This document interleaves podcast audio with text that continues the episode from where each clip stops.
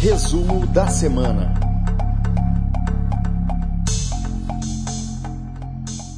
Olá pessoal do podcast para todos.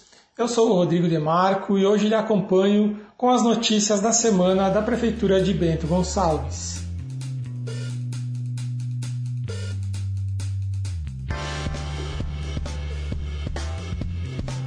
A administração pública municipal fez um balanço do que foi realizado nos primeiros 100 dias de governo, tendo como base a aproximação com o cidadão e foco na saúde. Destaque para a prefeitura no bairro, mutirão no interior do município, reestruturação do sistema de saúde e vacinação. E a Secretaria da Agricultura, em conjunto com as subprefeituras do Vale dos Vinhedos, de São Pedro, Tuiuti e Faria Lemos, iniciaram um ano com um trabalho intenso em comunidades do interior do município. Nos primeiros 100 dias, eh, foi priorizada a operação em diversas comunidades, sendo feito trabalho de patrulhamento e biritagem de quase 900 quilômetros de estradas, cerca de 800 quilômetros de roçadas, realizadas com trator e máquina manual, pelo menos 70 produtores atendidos no programa de horas máquinas. Obras, os serviços não param aqui na cidade. Uma delas é a rua Mário Morassuti, localizada no bairro Borgo. A via, que compreende pelo menos 478 metros, está com 50% das obras concluídas.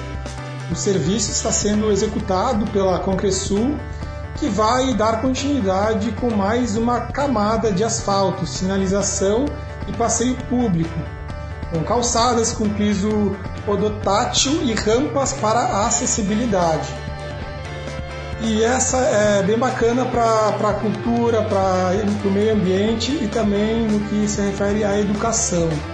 A união entre educação e meio ambiente aproximou ideias em prol da vida. Né? Com esse pensamento, a Secretaria da Agricultura e a Escola Municipal Infantil Mamãe Coruja se uniram no projeto Cultivando a Esperança, que tem por objetivo criar um contato e um vínculo mais próximo com a natureza desde a infância, além de ser benéfico também para a saúde. A ideia é conscientizar os alunos da educação infantil sobre o cuidado com o meio ambiente e incentivar as famílias a adotar práticas saudáveis nesse período de isolamento. E no dia 19 de abril tem início, 19 de abril, na próxima segunda, tem início a Semana do Livro Online, a programação conta com diversas atividades, sendo uma delas a Teleteca. O serviço vem ao encontro de ampliar o vínculo entre a Biblioteca Pública Castro Alves e o público.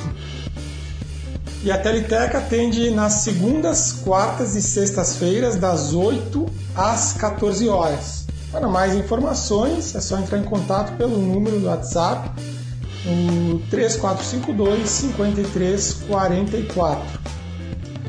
E a valorização do servidor é um dos pontos mais importantes do governo municipal. A Secretaria de Administração iniciou o uso efetivo do Banco de Talentos, ferramenta desenvolvida pelo próprio município, através da Coordenadoria de Tecnologia de Informação e Comunicação.